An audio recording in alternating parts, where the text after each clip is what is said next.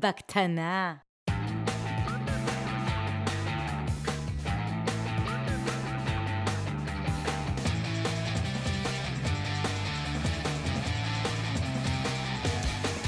בקטנה. בקטנה. בקטנה. בקטנה.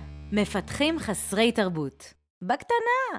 בוקר טוב, ברוכים הבאים לפרק מספר 32 של מפתחים חסרי תרבות, אה, בקטנה מספר 7.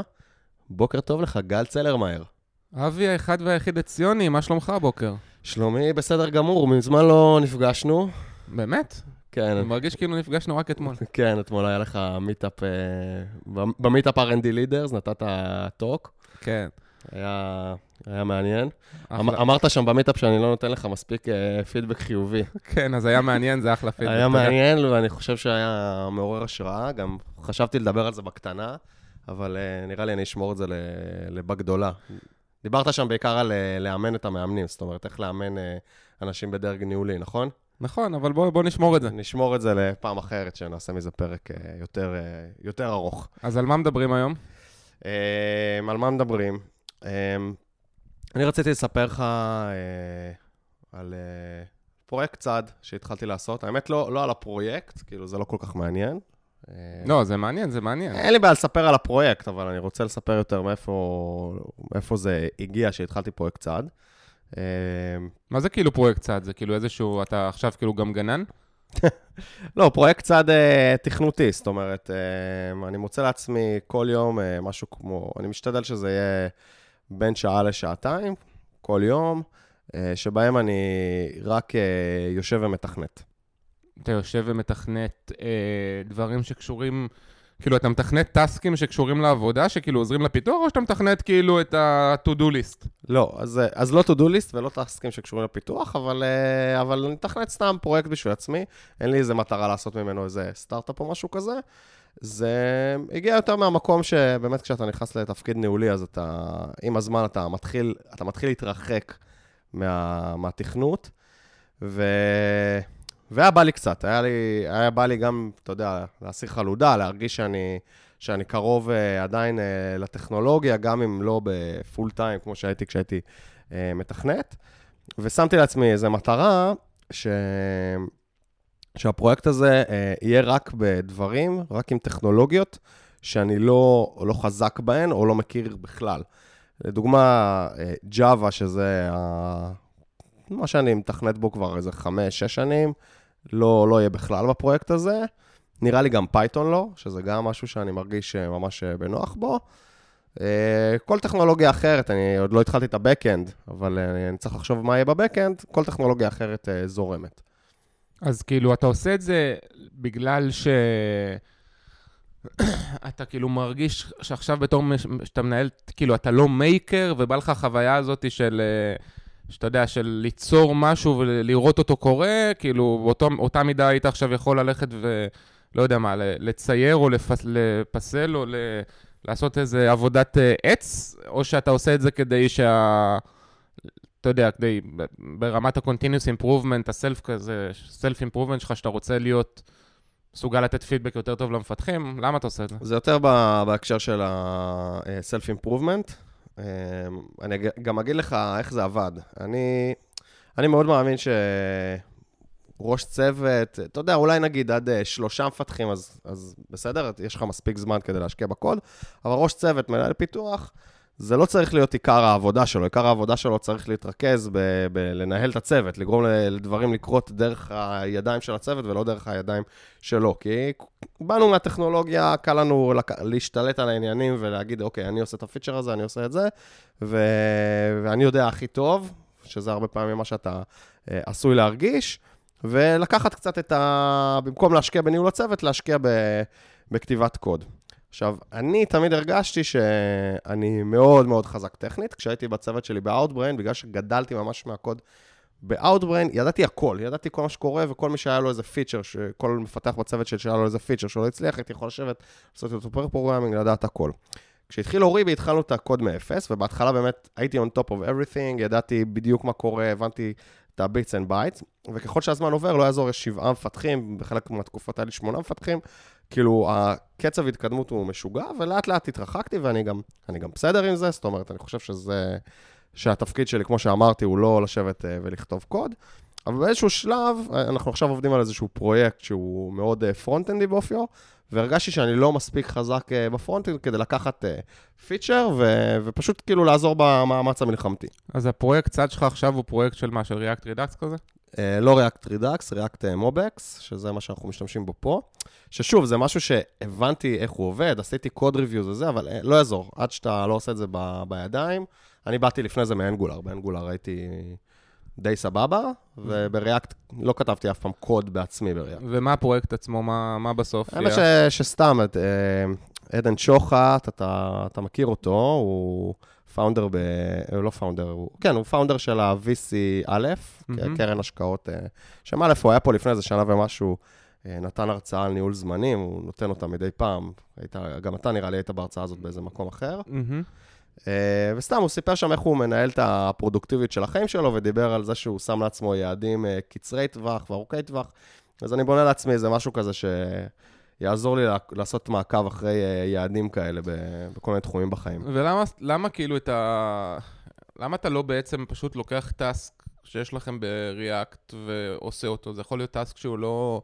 אתה יודע, ה bottleneck הכי מרכזי, או שהוא לא הדבר הכי כבד, אבל למה כאילו לא לנצל את הזמן הזה בשביל לעשות משהו לעבודה? לא, אז, אז גם אני עושה את זה, אבל יותר בכיוון של אה, מנסה להסתכל על באגים וכאלה, לפחות לעשות את זה ברמת ה triaging. ברמה של ממש לקחת task, בדרך כלל, אה, גם, גם ביום-יום שלי, ב, ב, במהלך היום, מאוד קשה לי להתרכז בזה, יש לי המון context סוויצ'ים והמון הפרעות, אני משתדל להגיע פשוט, כדי לעשות את זה, להספיק את השעה-שעתיים האלה, אני משתדל להגיע... מוקדם, לפני שכולם מגיעים, באיזה שמונה בבוקר ככה. תגיד, יש, יש לי שאלה אליך בהקשר הזה, כן. אני שמח שאני קוטע אותך. יאללה. זה... למרות שבפרק הקודם אה, נתת לי פידבק על זה שאני... נכון, עכשיו אני רוצה... קוטע אותך תמיד. זה דוגמה אישית. בסדר. אמ, יש לך, כשאתה מגיע בבוקר מוקדם לעשות את זה, אתה לא... כלומר, איך אתה מביא את ה... איך יש לך מוטיבציה לעשות את זה ולא עכשיו ישר להיגרר לתוך ה... אה, המיילים, וה code reviews וה Slack. וכל מה שאתה צריך כאילו לעבודה, כי, כי, כי מה שאתה בעצם, הפרויקט צד הזה הוא לא קשור לעבודה, אז איך אתה מביא את עצמך למוטיבציה הזאת של לעשות את, ה, את ה extra effort הזה? אז קודם כל, אני רואה אותו, למרות שזה פרויקט צד, אני רואה אותו כקשור לעבודה. זה, זה ה skills שלי כמנהל, כמנהל פיתוח, שזה skill חשוב, ולכן אני רואה אותו כחלק מהעבודה. מי ששמע את ההרצאה שלי על פרופשיונל גרוס, ראה איך אני... אה, עם חלק מהאנשים, אני ממש נותן להם זמן בשבוע שבהם הם מתעסקים בפרופשיונל גרואות. אז זה הפרופשיונל גרואות שלי, הפיתוח האישי שלי. אני מגיע בבוקר, אני בכלל לא, לא מסתכל על המייל, לא מסתכל על הסלק ולא מסתכל על הסאנה, ששם אנחנו מנהלים משימות. אני סוגר את כל החלונות האלה. אני שם לעצמי עד רבע לעשר, שאני לא... אני שם אוזניות. לא מסתכל בכלל על שום uh, משימה. אני, גם האנשים שמגיעים מוקדם, uh, בדרך כלל uh, לא, הם, הם רואים שאני באיזה מוד אחר ומשתדלים לא להפריע לי, ו- וזהו, וככה אני עושה את זה, וברבע לעשר פותח את הכל, עוזב את הקוד, לא משנה כמה אני עמוק בפנים, עוזב. זה נשמע לי מתקשר לאיזה מאמר שמישהו שלח לי אה, אתמול או שלשום, שאני לא כל כך מאמין בו, אבל זה אולי כן עובד במקרים מסוימים. כלומר, אין... אה, מה שמניע אותך פה, או מה שבעצם גורם לך אה, להמשיך עם הפרויקט צד הזה, זה לא ממש משהו שקשור למוטיבציה. כלומר, המאמר ששלחו, אני אפרסם אותו אחרי זה, קוראים לו Screw Motivation, What you need is discipline. והוא בגדול אומר שכל הסיפור הזה של מוטיבציה הוא uh, overrated, ומה שבאמת חשוב זה משמעת. Uh, וזה נשמע קצת שמה שאתה מתאר פה אולי זה שיש לך הרבה משמעת, אבל זה לא מש... אני, אני חושב שמוטיבציה, לפחות אצלי, מביאה לי אה, משמעת. זאת אומרת, כשאני אומר לעצמי, אוקיי, עכשיו המטרה שלי זה בשבועיים האלה, להיות ספץ, מה זה ספץ? לא, לא ברמת אה, master ב React MobX, אבל כאילו לעשות פרויקט שעובד, שעובד לפי הסטנדרטים וזה, וזה המטרה שלי לשבועיים האלה, ובסוף השבועיים האלה נכשלתי אם לא הצלחתי, אם לא, כן, זה נראה לי די אקסיומה, או טאוטולוגיה, אבל נכשלתי אם, אם לא עשיתי את זה, אז, אז יש לי מוטיבציה לעשות את זה, ואז גם, משם מגיע הדיסציפלין. אני גם תכננתי מראש איך אני הולך לעשות את זה.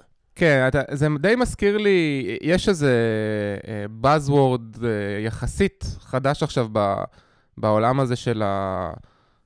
של ה-leadership, של management, שהוא כל הזמן מנסים שם לתאר או, או למצוא כל מיני תכונות שהופכים אה, אה, מנהיגים למנהיגים גדולים, או איזה, או אם לוקחים מנהיגים של ארגונים, איזה תכונות משותפות יש להם. ככה אם ימצאו את התכונות משותפות, אז יהיה יותר קל לאתר את מנהיגי העתיד.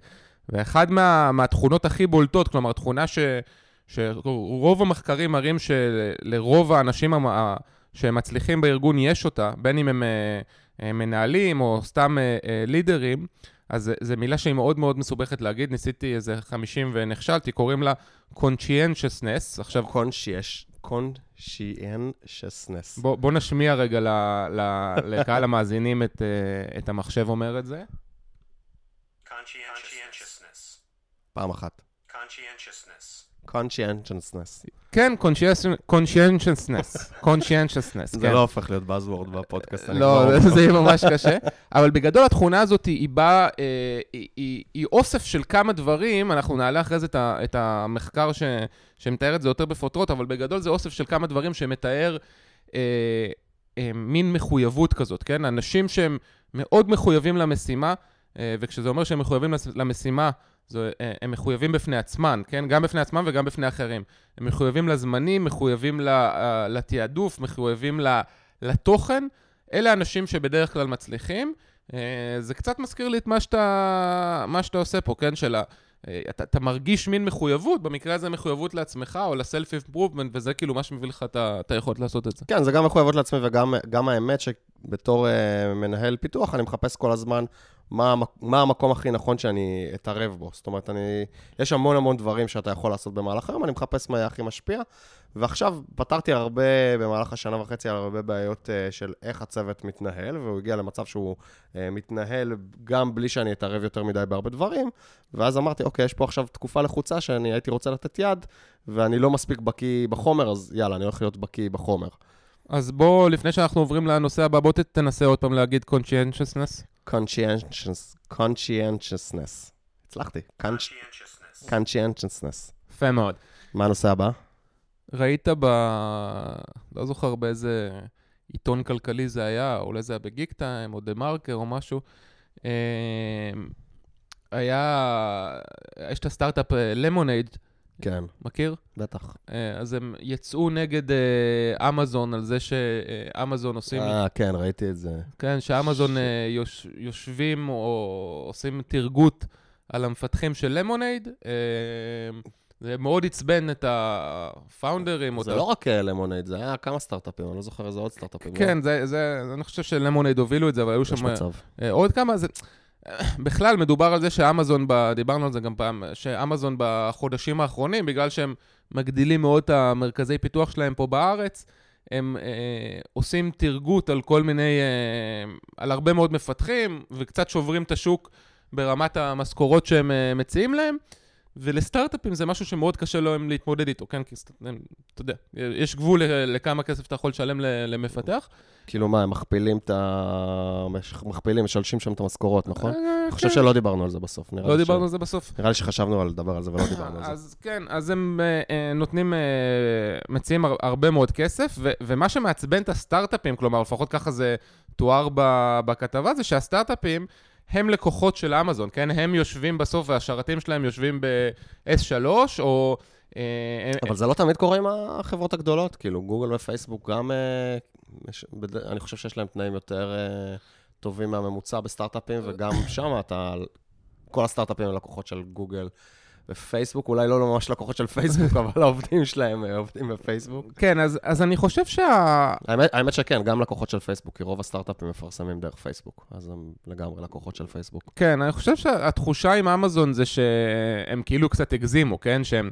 זה לא שהתנאים שלהם יותר תחרותיים, אה, כי יש להם יותר אמצעים, אלא שהם פשוט שוברים את השוק, כן? אם אתה עכשיו נותן למישהו 10, 15, 20 אחוז יותר, אז יכול להיות שזה משמעותי וזה הרבה כסף, אבל אם אתה נותן לו 200 אחוז יותר, או 250, זה כבר שובר את השוק.